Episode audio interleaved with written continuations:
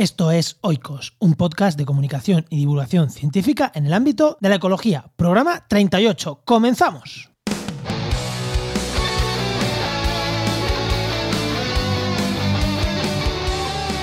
Hoy hablamos de cambio climático, hoy hablamos de ganadería, hoy hablamos de consumo de carne, hoy hablamos de agua verde, de agua azul.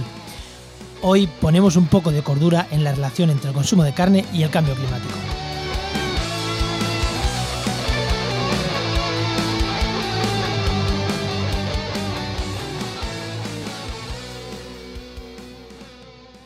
Buenas, soy Juan María Arenas, doctor en Ecología y Restauración de Ecosistemas y CEO de Oikos MSP, empresa de comunicación y marketing especializada en ciencia y medio ambiente.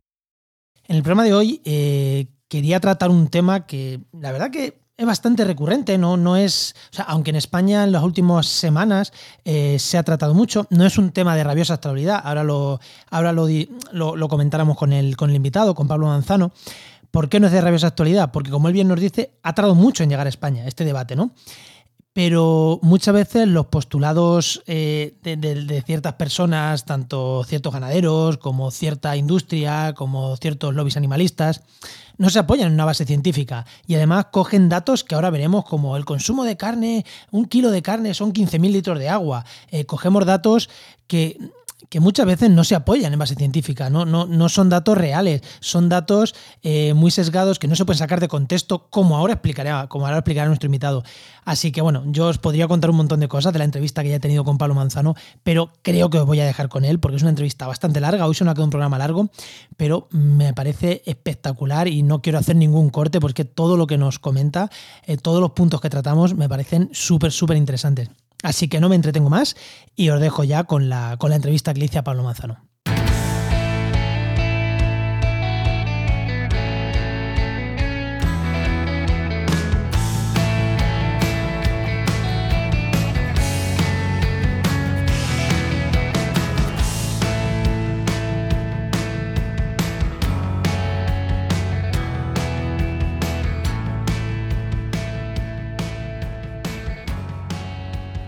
Como os he dicho, hoy tengo aquí conmigo a Pablo Manzano, que es investigador de la Universidad de Helsinki y del Centro Vasco de Cambio Climático. Muy buenas, Pablo, ¿qué tal?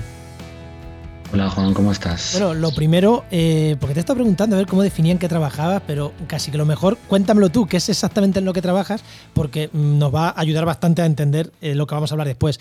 Eh, tus investigaciones y, y, tú, qué es exactamente en lo que, en lo que trabajas. Bueno, yo soy investigador en ganadería y en impactos ambientales, digamos. Entonces me he concentrado sobre todo en sistemas pastoriles porque son los que tienen un impacto más positivo en el medio ambiente. Entonces desde hace muchos años estoy sobre todo trabajando en sistemas pastoriles, pero en realidad he hecho cosas también de sistemas más intensivos y más eh, a veces ligados al territorio. Así que se me puede definir como un investigador en ganadería y medio ambiente. Vale, pues como habéis visto, es la persona idónea, una de las personas idóneas para hablar de este tema, del tema que vamos a hablar hoy, porque además eh, has escrito varios artículos últimamente en el diario.es, en el país, en varios sitios que ahora durante la conversación pues los iremos, los iremos comentando un poquito. Pero primero, y dado la polémica en España, no sé si la gente fuera de España la conoce, pero en España había una polémica porque un ministro, un ministro de España, eh, habló de ganadería, de reducir el consumo de carne, entre unas cosas por salud, pero otra también por mm, cambio climático, por medio ambiente.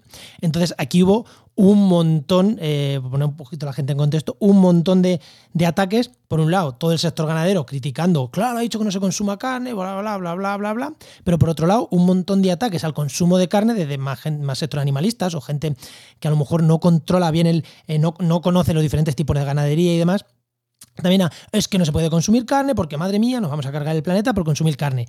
Y Pablo, mm, sinceramente, leerte a ti para mí ha sido un leerte en Twitter y las cosas que has publicado, ha sido como, joder, gente con dos dedos de frente escribiendo cosas coherentes, vamos a ver.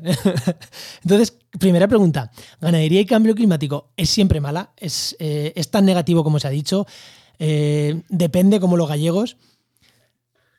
Pues eh, te voy a dar una respuesta muy gallega, sí, depende y depende mucho. Y creo que es el problema de esta simplificación de todo este debate. En realidad dices que, que si es un debate que hay fuera de España, lo sorprendente es que a España haya tardado tanto en llegar, porque es el, ahora mismo el debate dominante en muchísimos países desarrollados sobre la carne que se hace esta distinción, esta esta condena sin matices al, consumo de carne, sin entender que es mucho más relevante el sistema productivo que comer carne o no, ¿no? De la misma manera que el, aceite no es malo en sí, o incluso el aceite de palma puede ser no malo en sí, si viene de una explotación familiar, eh, de pequeño tamaño, mm, con agrobiodiversidad, pues, y sin embargo sí que es muy malo si viene pues, de una explotación de Borneo, donde han eliminado todo el hábitat de orangutanes y tal, pues con la carne pasa lo mismo. Eh, hay mucha diferencia, depende de, qué sistema productivo venga. Y este es un problema que hay a nivel mundial, que no se está diferenciando. Y bueno, pues eh, lo que acaba provocando es eh, discursos simplistas como los que hemos visto, que si el chuletón, que si la carne es mala, que si... A ver, lo que está claro a nivel, por hacer una... Mm, un, o sea, por, puntualizar un pelín, hoy vamos a hablar de carne, eh, biodiversidad, cambio climático lo de las discusiones de si la carne es sana a nivel nutricional, si no, ahí lo dejamos para los nutricionistas, que eso saben más que nosotros, y ahí hay consenso en que no es muy positivo toda la carne que comemos en, Occidente a nivel de dieta, ¿vale? Pero, mm, claro, eh, yo una de las cosas que le he criticado, bueno, me hace Pablo ahí un poquito con la, con la cara. Sí, no, es que sabes lo que pasa, que en realidad comemos mucho de todo, o sea, eh, Primero, los, estudios nutricionales eh, es difícil hacer ciencia en nutrición, ciencia sólida, porque tú no puedes experimentar con gente, ¿no? Es algo que está bastante mal visto y además yo creo que menos mal. Entonces, al final, ¿cómo diferencias de la gente que lleva un estilo de vida sano y que como ha oído que hay que, hoy, hay que comer menos carne, pues come menos carne? De, la gente que no, ¿no? Tendrías que empezar a decirle, no, pero ¿cómo usted, influye usted a carne durante un año o haga una dieta de estas keto o, lo que sea, ¿no? A lo mejor con esas modas empiezan a salir datos un poco más sólidos.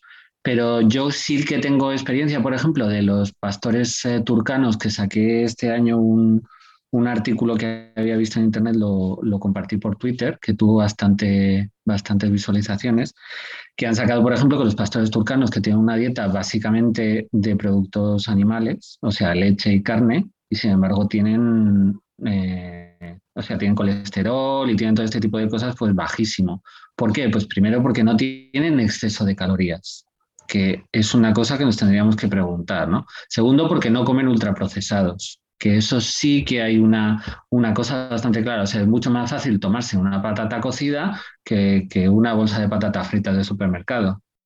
Y por lo mismo por la carne, ¿no? Es mucho mejor tomarse un entrecot poco hecho que, que un fuet, ¿no? que lleva ahí sal, azúcar, eh, Además, productos de una ganadería muy industrial, que cuando los animales no se mueven también tienen un impacto y cuando tienen estrés también tiene un impacto en la calidad de la carne. Sí, pero sí, pero que, aunque aquí pueda haber debate o no, vamos a hablar de la, vamos a hablar principalmente, ojo, ya nos has dado datos súper chulos, eh, vamos a hablar de la parte sobre todo de biodiversidad y, cambio climático. Claro, eh, tú has hablado de tipos de ganadería y básicamente podemos, a, lo mejor me dices que no, pero yo lo dividiría, dividiría en grandes, mm, o sea, grandes números, en dos en intensiva o en extensiva. ¿Lo partimos en alguna cosa más? ¿O, qué tipos de ganadería hay? Lo, lo, tenemos que partir en bastantes cosas más. Y de hecho, ese es, un debate que tenemos ahora mismo entre los compañeros del, BC3 en Bilbao. Eh, porque, por ejemplo, la ganadería de la que ha hablado el ministro Garzón en su, en su comunicado, ¿no? que era básicamente vacas, porque parecía que, que demonizaba la vaca, aunque la ganadería industrial en España es principalmente de pollos y cerdos, pero bueno, esa también ha sido una de las cosas criticables al, comunicado, ¿no? Pues eh, las vacas, por ejemplo, eh, tienen una fase extensiva y tienen una fase intensiva. La vaca nodriza, que está con el choto, cuando, cuando está preñada la vaca y cuando el choto nace, eh, eso está en el campo y esas están en una fase tremendamente extensiva. Lo que pasa es que la fase final, lo que se dice terminar el engorde del choto, ahí sí que se mete dentro de una sala de engorde. Entonces es, totalmente intensivo, ¿no? ¿Qué porcentaje significa del, peso total o del ciclo vital o de la cantidad de, de, emisiones? Pues a lo mejor estamos hablando de un 80% extensivo, un 20% intensivo. Luego hay sistemas que son pocos, pero hay sistemas totalmente extensivos. Eh, luego hay sistemas, por ejemplo, ligados al territorio, pero que no son extensivos, como puede ser todo el lácteo de la, de la cornisa cantábrica, que son los prados de sierra, que también sabemos que son muy biodiversos. Y luego ya está cuando empezamos a meter soja de, de Sudamérica, eh, que tiene muchísima huella de deforestación y de degradación del suelo, etcétera, etcétera. Entonces, al final, la realidad es bastante más compleja de lo que parece. Pero sí que sabemos que cuanto más extensivo y más ligado al territorio, pues mejor es en términos ambientales. Y ojo, que el debate mundial no está en torno a la nutrición, porque por ejemplo en, en África y, se calcula que la mitad de la población africana tiene retraso al crecimiento. Esto quiere decir que no son ni tan altos, ni tan listos, ni tan una serie de cosas, eh, porque no han tenido suficiente acceso a la proteína animal. Entonces ese debate no está, pero sí está el debate a nivel mundial de las consecuencias ambientales de la ganadería. Muy fuerte, además.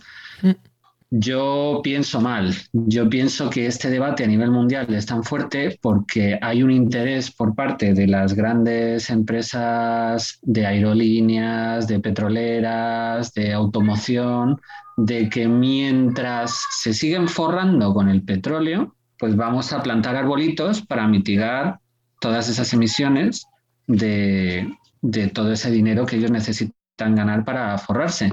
Y claro, si queremos plantar árboles necesitamos mucha tierra y esa tierra, bueno, pues eh, normalmente son pastos, ¿no? Entonces, si demonizamos la ganadería extensiva, pues ahí queda mucha tierra libre y barata donde pueden plantar el trillón de árboles del que está hablando el Foro Davos. Ay, de ese tema ya hemos hablado. Creo que, no sé si fue contigo eh, en, otro de mis podcasts, en actualidad ambiental, ya hemos hablado de estos temas de plantaciones de árboles.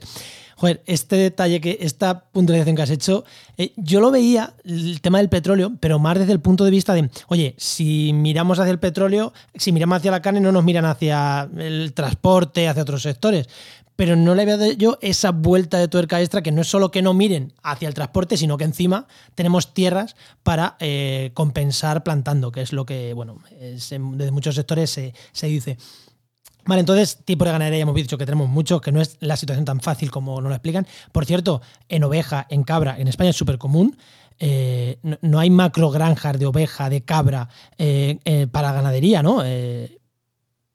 No, es que con, rumiantes no tiene sentido, porque precisamente los rumiantes eh, son unos animales especializados en digerir celulosa y de ahí su éxito evolutivo.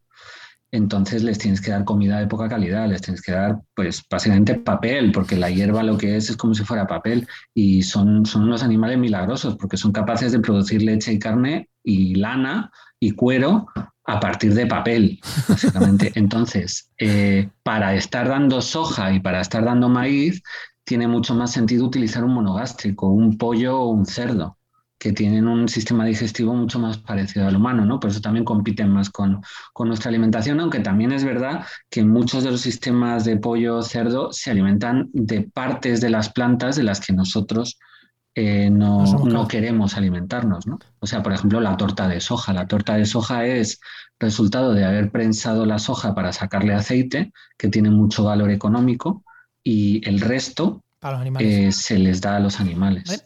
Un, tema también, otra cosa que te quería preguntar, porque tanto tú en el artículo este que has escrito en el diario.es como, como un tuit que vi hace poco, de creo que era de Ganaderas en Red, hablabais de un detalle que a mí también me llamó mucho la atención que era que se dice que las emisiones globales eh, asociadas a la ganadería son un 14,5%, ¿vale? Pero eh, tanto tú como ellos habláis de que, vale, sí, esto es porque el metano, el metano que emiten las vacas principalmente, se transforma, entre comillas, se transforma no, o sea, se hace en una equivalencia, pues si, si el metano produce tanto cambio climático, pues tanto metano es equiparable a tanto CO2. Pero lo que no nos cuentan nunca y que ahí me parece que tú lo cuentas y, el vídeo también lo cuenta, es que, claro, este metano realmente el tiempo de permanencia en la atmósfera es muy bajo, creo que son 10 años o algo así, se transforma en CO2, pero es que además se transforma en un CO2 que en algún momento iba a llegar a la atmósfera porque realmente ese CO2 estaba en las plantas, se ha comido, iba a llegar a la atmósfera, ya sea porque se lo coma un herbívoro o ya sea porque se queme. ¿Qué, por, qué se achaca tanto al metano esto? O sea, esto es así, ¿no? Eh, ¿No me he equivocado explicándolo? Sí, eh, a ver, el 14,5% es un dato de la FAO resultado de aplicar metodologías de análisis de ciclo de vida. Entonces, eh, cuando se compara con el transporte, el transporte es tanto y el, la ganadería es un 14,5%. Eso es, eso es tramposo, porque ese 14,5% ya lleva transporte, ¿no? O sea, incluye los camiones, las furgonetas para transportar toda la cadena logística de la ganadería. O sea que si comemos eh, carne producida en el pueblo de al lado, ese 14% se vería reducido muchísimo. Claro, si la carne te viene de Chile. Claro. A España. Evidentemente. Pero además, o sea, el, tema es que es verdad que el metano, o sea, para, para hacer estos números, eh, dentro de los foros de política, pues se hace una equivalencia. Entonces, lo que se hace es ver cuánto poder de generación de efecto invernadero tienen los diferentes gases eh, a una escala de 100 años. Entonces, el metano tiene una capacidad muy intensa de generar cambio climático, pero es de duración corta. Como decías, es aproximadamente de 12 años el tiempo que está de media una molécula de metano en la atmósfera, mientras que una molécula de CO2 o una molécula de óxido nitroso están centenares de años. El dióxido de carbono puede que incluso sea hasta miles de años. Entonces es difícil comparar eso. Eh, entonces, bueno, pues están saliendo unas métricas nuevas, que es lo del GWP asterisco, que intentan comparar eso de una forma más, más justa. De todas formas, eh, tampoco, o sea, hay diferencia, ¿no? Y, se está evaluando de esta forma, esto de una forma un poco injusta. Pero tampoco hay tanta diferencia. ¿Por qué? Porque realmente el metano en esos 12 años que está en la atmósfera sí que crea mucho efecto invernadero. La cuestión que a mí me parece clave y es una cosa en la que estoy trabajando desde hace como cuatro o cinco años es eh, si estos flujos de metano, porque como, mm. como, tú has dicho, eso acaba en la atmósfera y al final es un, es un carbono biogénico. Mm. Eso ha salido de la vegetación y acaba volviendo a la vegetación cuando ese CO2 del que hablabas eh, se fija otra vez en las hojas de, de la vegetación. Entonces, la clave está en saber si el sistema global del metano está dopado por la ganadería, es decir, si hay más metano del que debería haber en un momento dado, o, si hay el mismo que habría si los humanos no existieran. Claro, esa es la pregunta. Claro, porque a mí, eh, yo ahora voy, eh, cuando se abandonan los muchos pastizales, se dice, es que se quema más el monte porque se ha abandonado el, pastizal. Claro. eso al final mm, produce los mismos gases de efecto invernadero que van a la atmósfera, o similares. O sea, el, el carbono biogénico termina la atmósfera exactamente igual, ya se ha quemado, ya se ha pasado por un intestino de un rumiante. Claro, y además es que los incendios forestales eh, no, queman como la llama de, la cocina que es azul, sino que es una, es una combustión imperfecta y tiene también mucho metano, eso. Pero es que además, o sea, lo estamos viendo que el abandono rural lo que provoca también es una subida de los herbívoros salvajes. Hay muchísimo ciervo, hay muchísimo jabalí y los ciervos son rumiantes y los, y los rumiantes emiten mucho metano, ¿no? Entonces ahora mismo pues estamos haciendo números, estamos sacando que por ejemplo en, en, sistemas donde los herbívoros están muy bien conservados, como podría ser por ejemplo el Serengeti en, en Tanzania, incluso podrían estar emitiendo más metano que la ganadería que hay al lado, que es una cosa en la que estamos trabajando ahora. interesante. Y, y luego también, claro, lo que pasa es que eso, es verdad que en África los gremios de herbívoros están muy bien conservados, ¿no? Entonces, eh, no es una situación que va a ser de hoy para mañana en, en, España. Pero, por ejemplo, en España sí que podemos usar cabañeros y en cabañeros lo que sacamos es que vendría a ser pues aproximadamente un, como un 50%, en torno a un 50%. O sea, tenemos que refinar todavía porque tenemos que hacer bastantes cálculos con eso, pero así en plan preliminar nos sale como que el paisaje abandonado, un paisaje abandonado bien, ¿no? O sea, no estoy hablando de, mm. caza, sino si lo abandonásemos de verdad, un reasilvestramiento de verdad, pues estaría emitiendo un 50% de lo que emite ahora mismo la ganadería en esas zonas. Y eso es, es ya bastante. Sí, sí, sí, y luego, luego también eh, tengo por ahí un paper circulando que espero que, que, me lo revisen pronto, porque es que parece que las revistas no lo consideran lo suficientemente interesante como para revisarlo, cosa que me sorprende con toda la movida que hay en el que discutimos el, digamos que lo que se entiende como nivel de base de herbívoros de forma natural a partir de los datos del final del Pleistoceno y también de antes de la Revolución Industrial. Y existen bastantes indicios, es algo que habría que trabajar más, pero existen bastantes indicios que muestran que de forma bastante consistente en todo el mundo la densidad aproximada de herbívoros es de unas 12 toneladas por hectárea. Esto es tanto en la estepa de mamuts en el Ártico, la que ahora ha sido cogida por la taiga porque hemos extinguido los mamuts hace ya unos cuantos miles de años, como en el Serengeti. ¿no? Y solo en casos excepcionales de muy buenos suelos, como podría ser la llanura pampeana, esa densidad eh, subiría, pero en general son un montón de herbívoros. Estamos hablando de que las densidades de herbívoros del Serengeti parecen ser naturales en todas partes. Claro, y eso quiere decir que las densidades que tenemos ahora mismo, por ejemplo, en, España, en, de vaca, o porque es a lo mejor lo más llamativo, eh, ¿están en esos niveles? ¿Están muy por encima? ¿Están por debajo? Pues la cabaña ganadera española ahora mismo sería más o menos el doble de eso. Pero hay que tener en cuenta que en la cabaña ganadera de ahora hay muchísimo cerdo y muchísimo pollo que no está comiendo recursos ligados al territorio. Por eso hacía hincapié en lo de ligación al territorio. Claro, que sí, sino que están comiendo básicamente soja de Sudamérica. O sea, si quitamos los cerdos y los pollos, tendríamos una densidad ganadera similar a lo que tendríamos de manera natural. Más o menos. Pues. Datos muy burdos. Claro, hay, claro, claro, hay unos datos, hay unos datos eh, que sacaron desde, desde Montes de la UPM, de la, de la Politécnica de Madrid, eh, para 1750 que muestran unas densidades que serían equivalentes a, esas que te he comentado de en torno a 10-12 toneladas de herbívoro por hectárea, que además serían más o menos la cabaña de rumiantes que tenemos ahora, de rumiantes y caballos, ¿no? De, de herbívoros, porque antes había más caballos que ahora, claro, por los animales de tiro. Pero entonces, eh, claro, eso es solo para España, no es a nivel mundial, pero eso nos está mostrando, bueno, pues que a lo mejor habíamos pensado eh, que había mucho menos herbívoros de lo que hay en realidad.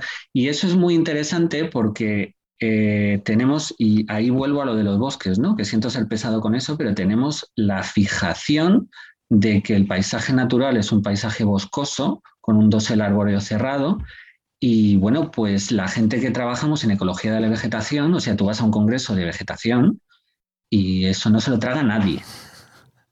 Para empezar, porque hay un montón de especies que son heliófilas, que necesitan sol, y que no crecen, como por ejemplo los robles. O sea, un roble, si no tiene luz, no crece. No, no, no tira. Y entonces, una, una, especie tan dominante en Europa como es el roble, pues es evidente, y ahí hay todo el trabajo que hizo Franz Vera en, eh, en los Países Bajos, que tiene una tesis súper bonita que tradujo al inglés y además está en ResearchGate, o sea, se, se, puede bajar, que te cuenta precisamente cómo los paisajes originarios y prístinos europeos son mucho más abiertos de lo que se ha querido pensar.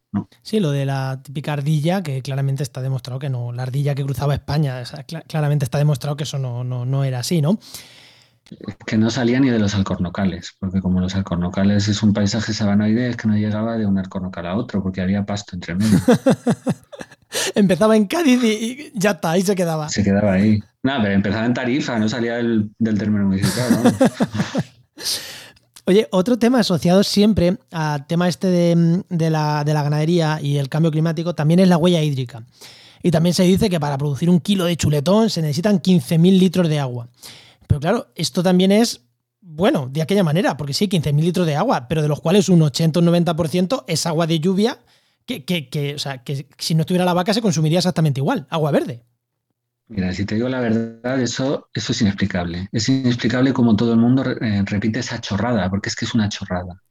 Eh, las metodologías internacionales de medición de huella hídrica que por ejemplo el estándar ISO 14046 o hace poco el trabajo que ha hecho la FAO en la iniciativa LIP sobre esto, eh, todas eh, consensúan que la huella hídrica agregada, que es esa métrica que se usa, que está metiendo todos esos impactos de agua juntos, no sirve para nada, no sirve para absolutamente nada, porque no diferencia, o sea, no es ni una medida de escasez de agua, obviamente el impacto de la huella hídrica es si yo saco del río cuánto queda en el río, pero eh, si, tú estás midiendo, si tú estás midiendo lo que se llama el agua verde, que es el agua que cae de la lluvia, eso es una medida que no te está diciendo absolutamente nada. Hay tres tipos de agua, el agua verde, el agua azul y el agua gris. El azul es la que sacamos de canalizaciones, de acuíferos. El agua gris es la cantidad de agua que necesitas para diluir un contaminante. Y el agua verde es agua de lluvia. Bueno, pues el agua verde no se utiliza en ciencia, eso es un, um, un investigador holandés que se llamaba Arjen Hoekstra, que insistía en, en, usar eso, y es el que ha hecho más trabajos de documentar huellas hídricas, tanto azul como gris como verde, insistía en usar la agregada, pero en realidad la huella verde es más una medida de uso del suelo, de si se usa para agricultura, para ganadería, para bosque o lo que sea, pero en términos de uso de agua y de orientar la sostenibilidad de uso de agua, no dice absolutamente nada, porque es simplemente el agua que va a caer en un prado y que, que, va a caer haya herbívoros o no, o no los haya. Y además se da la, la, la absurdez, ¿no? De que resulta que si tú estás criando vacas en una cima de los Pirineos Navarros, donde a lo mejor te está lloviendo 4.000 ¿Litros? litros por metro cuadrado al año, pero es una pendiente llena de rocas donde realmente no puedes hacer agricultura, eh, está muy inaccesible, fuera de pueblos, fuera de carreteras, pues te va a salir una huella hídrica brutal solo porque en ese sitio llueve mucho. Vale, vale. Pero, pero eso no afecta a la recarga de los acuíferos, porque obviamente la, el agua que pueden consumir los herbívoros ahí, aparte de ser insignificante, es que luego pues la van a orinar, ¿sabes? O sea que, y, se va a evaporar o se va a ir al acuífero de, de cualquier o manera. van a respirar directamente. Es, o la van a respirar, claro, es verdad, o la van a transpirar. Entonces es, una medida absurda, es inexplicable que todo el mundo esté con ese rollo, porque es una cosa completamente, completamente errónea. Y además es que es muy paradójico, porque es que precisamente la ganadería extensiva, que es a la que le sale peor huella hídrica agregada, según esta medida, es la que tiene menos uso de agua azul, de agua canalizada, y además sus deyecciones están tan dispersas que en vez de contaminar, lo que hacen es fertilizar. Entonces, si tú comparas la huella hídrica con un tomate o con, trigo, pues la huella hídrica de los animales extensivos es muy inferior. y, además... Eso te decir que la de intensivo es huella azul y, y gris, en intensivo. Básicamente. Hombre, si le das, por ejemplo, grano de secano, pues sí que va a tener también huella verde, pero, es que no es informativa, es que la que el tema es el agua azul y sobre todo en el intensivo, en el industrial, va a ser huella gris, va a tener muy huella gris, mucha huella gris, porque te va a contaminar acuíferos, porque te va a contaminar ríos. Entonces, yo llevamos mucho tiempo explicándolo, no tiene explicación que la gente insista, yo creo que es simplemente pues el uso partidario que hacemos de los datos científicos o pseudocientíficos, ¿no? Que la gente ve pues un paper de Arjen Hoekstra sobre esto y dice, tate, ya tengo el argumento y lo peor es que a veces se hace con, con la intención de decir, bueno, pues voy a denunciar cómo la ganadería industrial contamina acuíferos diciendo que para elaborar una hamburguesa hacen falta 14.000 litros de agua. Y en realidad lo que estás haciendo es meterte con la extensiva, que es la que es sostenible. Vale, joder. Yo sabía que ahí tenía que haber gato encerrado, pues ya hemos descubierto, ya hemos descubierto el gato encerrado que tenemos, que tenemos ahí. Más que, más que gato encerrado es un tremendo despropósito. Sí, sí, es. Sí, aquí, que aquí no es que haya intereses ocultos, es que es, eso, que la gente oye campanas y no sabe por dónde le vienen y las coge y las repite. Mm, ya está. Oye, otro, nos quedan todavía algún tema que tratar, nos vamos a ir un poquito más, pero es que creo que me está gustando y creo que vamos a seguir tratando temas. Eh, Oye, el tema de la deforestación. A la ganadería se le. Eh, o sea, aparte de los impactos directos de, metano, aparte de, la huella hídrica, siempre se le asocia. Claro, es que para producir no sé cuántos kilos de ternera tengo que deforestar no sé cuánta selva para producir soja en, Brasil. Que, también es, entre comillas, aquí hay un error de nuevo, porque la ganadería en extensivo no deforesta soja en Brasil, no deforesta selva para sembrar, eh, sembrar soja en Brasil, ¿no? Claro, evidentemente planteado así no, claro. Es precisamente la ganadería industrial la que deforesta para, plantar soja, porque la ganadería extensiva no consume soja. La ganadería extensiva, como te he contado antes, los rumiantes no tiene sentido que les des legumbres, es tirar las legumbres. Las legumbres se le dan a los pollos y a los cerdos. Eh, luego, además, la deforestación es otra cosa que tampoco se entiende nada bien. Eh, yo además llevo 10 eh, años trabajando con gente del Chaco, con, pastores del Chaco, con grupos de apoyo a pastores del Chaco, que precisamente su enemigo es la soja. El Chaco, perdón, eh, por, centrar, ¿el Chaco en qué país hablamos? El Chaco es un bosque trinacional que ocupa Bolivia, Paraguay, Argentina y un poquito de Brasil, pero la parte de Brasil es mínima, por eso se considera trinacional. Vale. Que es, llega en Bolivia, llega al bosque chiquitano, eh, y es la parte norte de la parte norte de Argentina y la parte que lo digo porque del Paraguay. Sé, por estadística que tenemos muchos escuchar allí de Sudamérica y por, hablar también de, la tierra y no meter el patinazo. Sabía que estaba por ahí, pero no quería meter el patinazo. Pues el chaco al final es una formación vegetal muy parecida al cerrado o a la caatinga, en el sentido de que son sabanas naturales. Y eso hay un, hay un ecólogo con el que además tuve la suerte de, trabajar hace muchos años, que se llama Enrique Bucher, de la Universidad de Córdoba, del Centro de Zoología Aplicada, que tiene un paper muy bonito del año 84 ya que describe estas sabanas, ¿no? la, la caatinga, el cerrado y, la, y el chaco. Eh, y, te cuenta que son sabanas, porque bueno, en, Latinoamérica había muchísimos herbívoros, de hecho era probablemente el continente con mayor riqueza de especies y de biomasa de herbívoros del mundo, hasta que los nativos americanos llegaron hace unos 12.000 años y extinguieron 50 géneros de herbívoros. ¡Ostras! Que fue, bueno, hay quien dice que es... Eh, que es también por el cambio climático, porque hay ahí cierta, cierta asociación por el cambio climático. Al final, la, la, verdad absoluta es muy difícil de decir con datos fósiles, pero desde luego sí que parece que, los, que la caza y la sobrecaza tuvo algo que ver. El caso es que estaba, por ejemplo, lleno de elefantes, eh, de elefántidos, había muchos gonfotéridos, y eh, eran los que mantenían ese paisaje en, en, en una forma de sabana, ¿no? con estos tres estratos, con los árboles, con los arbustos y con los pastos. Eh, y luego, cuando llegaron los nativos americanos, lo que pasa es que ellos quemaban el bosque de forma controlada para que hubiera más poblaciones de herbívoros, porque un, sistema muy forestal no es muy productivo. Entonces necesitas abrirlo. Cuando lo abres hay más hierba, porque la lignina es mucho más difícil de digerir que la celulosa.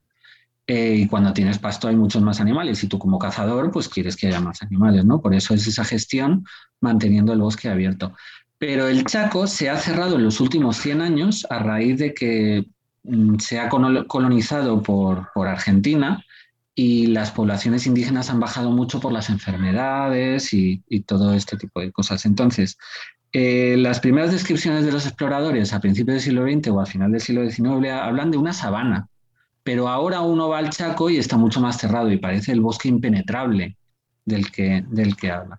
Bueno, pues el Chaco, de natural, parece ser una sabana.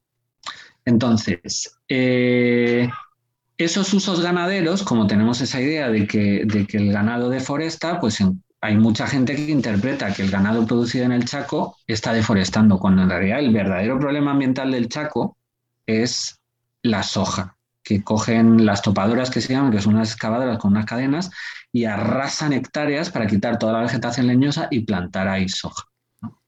Y los usos sostenibles del Chaco están todos o bien por poblaciones indígenas que tienen pequeños rumiantes o bien por criollos que tienen vacuno y además unos sistemas muy interesantes. También tienen porcino, por ejemplo, porcino extensivo asociado a humedales.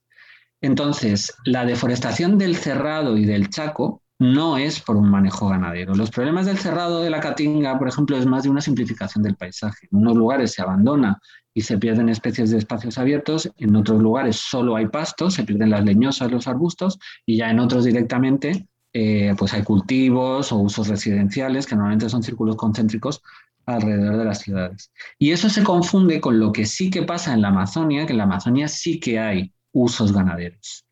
Y de hecho, eh, el uh, presidente del Embrapa, hay una, hay una entrevista en, en, YouTube que habla de esto y, y, achaca un 10%, me parece que dice que un 10% de la Amazonia está bajo uso ganadero. Y eso sí que provoca deforestación. Lo que pasa es que los brasileños tienen mucho cuidado de no exportar ese vacuno a Europa, porque saben que digamos que está manchado de, de deforestación. Entonces es un vacuno que se consume localmente. Y el vacuno que se exporta a Europa es de estos sistemas de sabanas que, naturalmente tenían herbívoros, que se dejó de cambiar el uso del suelo, desaparecieron los herbívoros. O sea que... Pero es que es más, es que van saliendo estudios científicos que muestran que tanto como que eh, cuando hay un bosque y cuando hay un bosque cerrado, como se quema fácilmente, la fijación de carbono que hay en ese eh, bosque cerrado no es segura, porque se puede perder fácilmente con un incendio, mientras que eh, la cantidad de carbono que ponen los pastos debajo de la tierra sí es seguro porque eso no se quema. Eh, como que en un contexto de cambio climático, por, por, unos procesos un poco complicados, los árboles dejan de acumular de forma neta carbono a altas concentraciones de dióxido de carbono en la atmósfera, mientras que los pastos no. Eso es por hacer un. Para la gente que nos escucha, a lo mejor se haya perdido un pelín. Eh, voy a intentar simplificarlo un poco y dime si lo he hipersimplificado demasiado. El pasto lo que hace es consume, coge CO2 y lo que hace es lo deja debajo de la tierra en forma de raíces que se van degradando, tardan muchos años, deja un carbono ahí recalcitrante debajo de la tierra. Por ejemplo, esto es lo que pasa en muchas zonas que se dice que está quemándose el subsuelo. Lo que se está quemando es esa materia orgánica que hay enterrada, que han, que han metido ahí generalmente las herbáceas. Y las leñosas, los árboles principalmente, lo que hacen es ese CO2 lo acumulan para formar madera hacia arriba.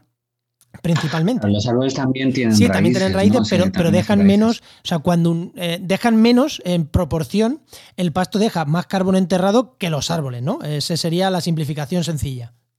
Claro, y además uno si ve si ve una raíz de, una, de un maíz, por ejemplo, que son las raíces estas adventicias que salen como si fuera una melena, y ve la raíz de, un, de, una, de una dicotiledonia, ¿no? que es así pivotante, que baja hacia abajo, o sea, hay mucha más raíz en las gramíneas que en las, que en las dicotiledonias. A mí tampoco me gustaría que se hiciera una lectura peligrosa de esto y es que la ganadería es buena siempre, porque eso tampoco es verdad. Incluso la ganadería extensiva se puede practicar bien o se puede practicar mal. Hace poco estaba hablando con, un colega ecuatoriano que, bueno, que trabaja en, páramos en, los Andes. Y allí lo que ha pasado, bueno, estaría bien que está pasando exactamente por qué pasa esto, pero sí que hay una degradación asociada a la ganadería extensiva. Lo que pasa es que eh, ahí yo tengo la teoría de que es muy importante los ritmos de pastado, porque los herbívoros silvestres de forma natural eh, pastan de forma temporal y luego se van. Mientras que si dejas a los herbívoros todo el rato en el mismo sitio, pues pasa como si tú tienes un jardín y cortas el césped todos los días, que al final te cargas el césped, porque las plantas no son capaces de recuperar, ¿no? Cada vez que cortas, o sea, es un proceso que, que tiene sentido para un montón de cosas, para la biodiversidad y tal, pero incluso para estimular que las raíces, que echen más raíces y acumulen más carbono en el suelo, pero eh, si tú cortas todos los días, agotas a la planta y acabas por matarla. Mientras que si solo lo haces, que es la teoría esta del manejo holístico de Alan Savory, ¿no? que si haces grandes concentraciones de herbívoros, pero solo en determinados momentos del tiempo, tú das tiempo a la, planta para, para, recuperarse. Y en realidad es toda la escuela de manejos regenerativos, que no solo es Savory, sino también otras como Wassan, etcétera y se basan en eso, en esa lógica de que si tú dejas a la planta recuperarse después de cada corte, luego es capaz de mejorar los suelos y de dar más productividad además. interesante. Y sí, está, bien puntualizar esto, sí, que, que, hay algunas de esas en España que están hipermasificadas de herbívoros y dices, hombre, esto es una de esas porque tú lo dices, pero esto está machacado. Y hay otras que es una maravilla verlas, son de esas productivas y funcionales y son una maravilla verlas. Pero la carga de. aquí dos aspectos, no. Por un lado, la carga ganadera y por otro, eh, que haya tiempo para que se recupere. Claro, si la carga es baja, se recupera porque no le da tiempo a comerse todo lo que se genera. Si la carga es alta, pues tiene que ir migrando, que es lo que pasa con los herbívoros. si te digo la verdad, yo creo que la importancia de la carga eh, se ha exagerado. Es mucho más importante el manejo. Porque al final también al ganadero no le va a compensar tener a las vacas famélicas. Entonces, si se acaba la hierba, mm, se las lleva a otra parte. Pero, pero claro, es, es, a mí me parece que es mucho más relevante el manejo. Si tú haces un manejo móvil, y de hecho de ahí viene todo, todos los manejos regenerativos, por ejemplo, Savory al principio se dedicaba a matar elefantes en Zimbabue porque pensaban que era muy malo para la vegetación y luego se dio cuenta de que no, de que lo que tenían que hacer era dejarles moverse, que no había que matar elefantes. Juan, mm, otro Juan. Y si, si vas al Serengeti, por ejemplo, yo es que he aprendido mucho en África y en el Serengeti, pues ves cómo los ñus se mueven al ritmo de la vegetación. Y de hecho, hoy en día hay como aproximadamente 1.300.000 ñus en el sistema del Serengeti, que varía de año en año, pero la mayoría mueren de, desnutrición. Y entonces se tienen que mover, se tienen que mover. O sea, es un sistema que realmente está al límite de la capacidad de carga, por así decirlo, pero es gracias a que se mueve y gracias a que se mueven los pastos del, Serengeti están estupendamente, te lo puedes imaginar. Y de hecho hay problemas con la ganadería cuando se queda eh, todo el año en un sitio. Ahí sí que tienes problemas de degradación del suelo, de invasión de especies exóticas, pero si no, son pastos sanos. Vale. Entonces yo estoy convencido de que el manejo es mucho más importante. O sea, hay, hay dos verdades que a mí me gustaría destruir, que son que el bosque siempre es bueno y que, y que la carga es la mejor forma de medir los impactos ambientales de la ganadería. Me parece que el manejo es mucho, mucho, mucho más relevante. Joder, pues eh, interesante, mejor me estás dejando aquí de titulares. No sé cómo voy a resumir esto en, en unos poquitos tweets, porque tela, ¿eh? Oye, eh, dos cositas más te quería decir, pero yo creo que ya las hemos tratado, ¿no? Tema de pastizales, biodiversidad y cambio climático. Eh, una frase rápida. Los pastizales en general son más diversos ¿no? que, los, que los bosques, que creo que ya lo hemos dicho, pero en general, o no podemos hacer esa extrapolación, porque parece que el bosque siempre es bueno no, yo creo que hay que, hay que hacer un, discurso más complejo. No, no es tan sencillo. O sea, no es, ni, no es ni a quién quiere más a tu papá o a tu mamá, no, los tienes que quedar los dos. Entonces, los paisajes naturales. Es, es bastante interesante leer a William J. Bond, que es un ecólogo surafricano, que además en 2019 sacó un, un libro que resumía eh, todas sus investigaciones, que se llama Open Ecosystems, y yo se lo recomiendo a todo el que le interese este tema. Eh, porque acabas concluyendo, leyéndolo, que los paisajes abiertos que eran propios del Jurásico y del, y del Cretácico, dominaban porque estaba todo lleno de dinosaurios que hacían unas cosas muy parecidas a lo que hacen los elefantes ahora, desaparecen después del meteorito y todo esto, eh, y la Tierra se llena de, ecosistemas de bosques, los bosques terciarios, mm. ¿no? donde domina, en vez de dominar el fuego o la herbivoría, lo que domina es la, la descomposición lenta. Pero a partir del final del Mioceno, que ocurren una serie de cosas, eh, que salen los elefantes de, África, que cambia el clima porque los continentes están ocupando el hemisferio norte, que se extienden los bóvidos, que aparecen las plantas con espinas, que se extienden los, las gramíneas C4, cambian los ecosistemas y se, se vuelven dominantes los ecosistemas abiertos. ¿Qué son los ecosistemas abiertos? Bueno, pues es un estado alternativo del sistema forestal que es una mezcla de árboles, arbustos y pasto, que puede ser tipo dehesa o puede ser más bien rodales, un rodalito de bosque, un rodalito de matorral, un rodalito de, pasto, o puede ser como describe Franz Vera, por ejemplo, donde son los arbustos espinosos los que hacen de nodriza para, los, eh, para los robles. Entonces, eh, esos son los sistemas naturales que además son los más productivos, por ejemplo, desde un punto de vista de producción ganadera, porque cuando se acaba el pasto, cuando se agosta, los animales pueden ramonear en las espinosas o incluso les puedes cortar ramas de árboles, como se hacen en las dehesas de fresnos.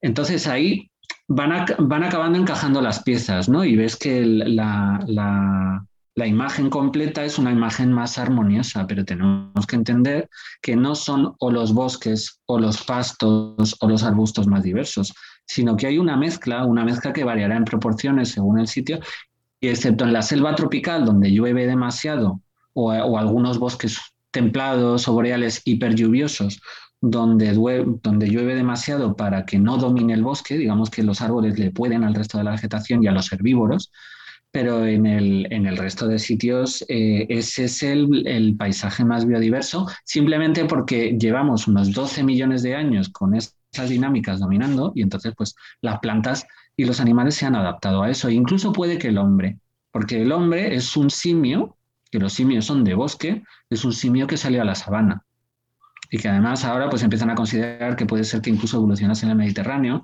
porque han encontrado unos fósiles por Grecia, de cuando se desecó la, la cuenca mediterránea, que parece ser que son adaptaciones, bueno, pues a, vivir en sabana.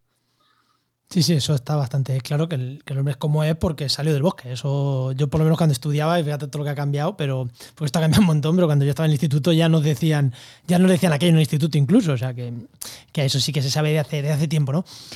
Bueno, pues yo creo que Pablo lo vamos a dejar aquí porque ha sido bastante, bastante interesante. Pero mm, un mensaje, sí que quiero eh, hacerte una pregunta final antes del momento spam. Eh, ¿Qué se puede hacer o qué estamos haciendo mal para transmitir mal este mensaje? O porque eh, los investigadores, algunos investigadores lo tenéis claro, pero también he visto investigadores que, sobre todo temas nutricionistas, que han atacado muchísimo a la carne y al consumo de carne, apoyándose en el clima, que es como, mm, apóyate en tus investigaciones, no en el clima, que, es en lo que sabes, ¿vale? ¿Qué, podemos estar haciendo mal los ecólogos eh, para no transmitir todos estos mensajes tú estás diciendo? Que tiramos de mensajes simplistas, que nos dejamos muchas veces arrastrar por, a lo mejor por ONGs ambientalistas que, cogen los datos de una manera sesgada. ¿Qué estamos haciendo mal los ecólogos para, no transmitir bien estos mensajes? Yo creo que hay dos cosas. Yo creo que hay una alianza que cada día es más inviable entre el ecologismo y el animalismo. Y hemos sido compañeros de viaje durante muchos años, pero la cosa cada vez está más, más enfrentada. Eh, pero además, eh, los, claro, dices mensajes demasiado simples. Pues a lo mejor el problema que tenemos los ecólogos no es, o sea, el problema a lo mejor no es que haya mensajes simples, porque los mensajes simples son inevitables, son los que van a tener los políticos y son los que van a tener los medios de comunicación, sino que no damos esos mensajes simples. Entonces, te digo, ¿Qué mensaje simple dar? Porque necesito dar un mensaje. Exactamente. Bueno, pues el mensaje simple sería, el consumo bueno no es el que se interprete como que tiene más efecto en el cambio climático y tal, sino el que usa poco combustible fósil. Cuanto menos combustible fósil, mejor. Esa es una verdad simple y creo que bastante sólida. Oye. Eh, y la otra es que es más importante el sistema productivo que si comes carne o no. Es decir, eh, yo en Twitter me habrás visto que he hecho varias veces la comparativa que me gusta mucho entre monarquía y república. ¿Qué prefieres, monarquía y república? Pues hombre, a ver, si la monarquía es Suecia y la república es Corea del Norte, pues yo prefiero monarquía. vale. Claro, si es Arabia Saudí monarquía y Finlandia la república, pues prefiero la república, pero desde luego si, si es Corea del Norte y Suecia, me quedo con Suecia. Me quedo con el rey. lo, había visto, Lo había visto, lo había visto, no, recordaba que había sido a ti, pero esa comparativa la había visto, así que seguro que ha sido a ti en, a ti en Twitter. Es, eso además fue de un, me surgió de un estudio de Science muy interesante que habían hecho comparativas de gobernanza en Namibia y comparaban sistemas, porque bueno, tienen unos sistemas, digamos, locales o comarcales, que algunos son elegidos y otros son hereditarios. Y al final lo que era más determinante para que hubiera una buena gobernanza y para que no hubiera corrupción, no era si eran elegidos o eran heredados, sino el nivel de monitoreo de su gobernanza que había. Es decir, el cuarto poder, la, si, había ojos mirando o si no había ojos mirando. Entonces, eso, es una lección muy, muy interesante ah, en, también en este tema de lo de la producción de alimentos. ¿no? Lo que tienes que hacer es intentar eh, comer cosas que estén hechas en sistemas decentes. Al final da igual que comas carne o que comas patatas. Si te vas a tomar unas patatas fritas del súper con aceite de palma de sangre de orangután, pues vaya asco, para eso comete un chuletón, pero un chuletón extensivo, local, Yo, de la Sierra de Gredos. Voy a poner un ejemplo que a mí me parece muy llamativo de esto. Yo en mi pueblo, en Albacete, en, cerca de Ciudad Real, en La Mancha, eh, hasta hace nada, en cinco carnicerías que había en el pueblo, no se podía comprar ternera no se podía comprar ternera. Eh, solo se compraba o cerdo, que es de producción en extensivo, o cordero, eh, cerdo, que es de producción en, granjas, o cordero. Ya está. O sea, eh, ternera, yo me acuerdo cuando era pequeño que yo comía ternera, cuando íbamos al Albacete algo, nos traíamos la ternera al pueblo, un pueblo de 4.000 habitantes, que no es pequeño. Y creo que eso es una, pues seguro, que ese, ganado que comíamos ahí, ese cordero o esa cabra que podríamos comer ahí era bastante más sana que, lo que tú estás diciendo, que la patata de mm, eh, frita de bolsa, ¿vale? O sea, que es... Me llama la atención y no hace tanto que en España vivíamos así, consumiendo una carne local, eh, que parece que esto es algo como hace muchos años. Tengo 30 años y yo he esto de que en mi pueblo no se podía comprar ternera. O sea, que tampoco es una cosa de, hace mm, muchas décadas, o sea, que no, no es un cambio tan, tan grande. Y si te remontas más décadas, la gente tomaba leche de cabra, no leche de vaca, menos en el norte, claro, porque en el norte la vaca sí se da, pero en Granada o en Úbeda se tomaba, se tomaba leche de cabra pues porque era lo que daba la tierra. ¿no? Pues nada, yo creo que sí que lo vamos a dejar aquí, pero antes, momentos van, ¿dónde te podemos encontrar? Eh, Twitter, ya lo hemos dicho muchas veces. Sí, Twitter, mi cuenta es Pablo Pastos y yo creo que bueno, esa, es la, esa es la mejor plataforma que, para encontrarme. y yo ya, de paso voy a hacer otro spam, que este no te lo había dicho, pero voy a hacer, eh, porque la asociación Biomas eh, haces cursos principalmente de pastoralismo y demás, y no sé cómo está ahí este año, si va a salir alguno de pastoralismo, pero si no sale este año, saldrá el año que viene, y, haces ahí cursos bastante, bastante interesantes, ¿no? Sí, bueno, eh, gracias a mi experiencia en África y también con mi colega Iñaki Avellano, que hemos vivido 10 años en, África, entonces eh, damos unos cursos bastante interesantes donde más que de pastoreo, de pastoreo, pero también de herbivoría, ¿no? Y de cómo funcionan las sabanas, que, yo creo que están muy bien porque enseñan mucho cómo funcionaría el mundo, ¿no? Este mundo perdido de los grandes herbívoros y de cómo han evolucionado las plantas ayuda mucho a entenderlo el ir a África. Tanto si vas a Kenia, que es más un paisaje de sabana puro, como si vas a Uganda, donde estás ahí en el límite entre el bosque tropical, entre la selva tropical y la sabana y ves muy bien la transición, ¿no? Y el, el influjo de, de esos grandes herbívoros. Pues ahí, ahí, dejaré también el enlace a los cursos estos de pastoralismo, de, biomas, porque merece mucho la pena cuando, cuando lo hagáis, que lleváis dos años con el COVID sin poder, sé, sé, bien que llevéis unos años sin poder hacer nada, pero yo estoy deseando que se puedan volver todo, porque bueno, quiere decir que el COVID ha pasado y volvamos a la actividad normal.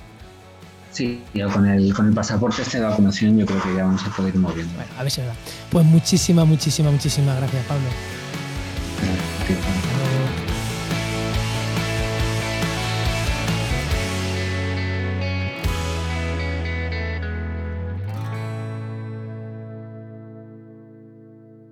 Aquí acaba la entrevista con Pablo Manzano. Como habéis visto, me hemos tocado muchísimos puntos.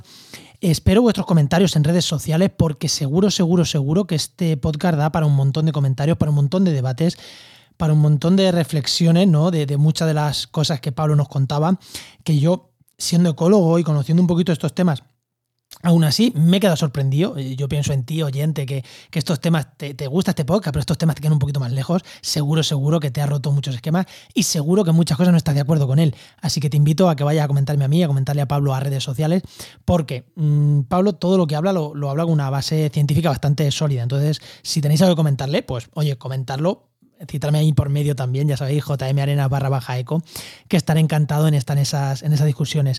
Antes de despedirme también quiero deciros que si necesitáis servicios de comunicación, eh, comunicación científica o de marketing especializado en ciencia y medio ambiente, podéis contactar conmigo, podéis contactar con nosotros en oicosmsp.com barra contacto. Repito, oicosmsp.com barra contacto. O háblame por redes sociales y yo ya os paso el enlace, no os preocupéis, me habláis a mí, Juan Arena, me encontréis por ahí, me mandáis en redes sociales, me habláis y os paso el contacto que, que nada, que, que oye, igual que hablaba de la asociación Biomas, que nos encargamos de llevarle parte de la comunicación, pues si quieres que te llevemos a ti también parte de tu comunicación, parte de tu, de tu marketing que hagas para tu empresa, para tu asociación, ahí estamos encantados de colaborar contigo. Y sin más, me despido. Me despido por hoy y os espero escucharos en el siguiente programa de Oikos, que por cierto es un podcast de la red Podcastida, que no se me olvide decirlo, que luego mi compañero Enoch se me enfada. Eh, Oikos es un podcast de la red Podcastida, y ya sabéis, la red de podcast de ciencia, medio ambiente y naturaleza y que cada vez estamos creciendo más, cada vez tenemos más podcasts y os invito a que os paséis por, la página web www.podcastidea.com que vais a encontrar un montón de temáticas, un montón de podcasts de ciencia y medio ambiente que seguro, seguro que os, que os gustan. Bueno, lo dicho, os espero en redes sociales con los comentarios de este programa y en el siguiente podcast de Oikos. Adiós.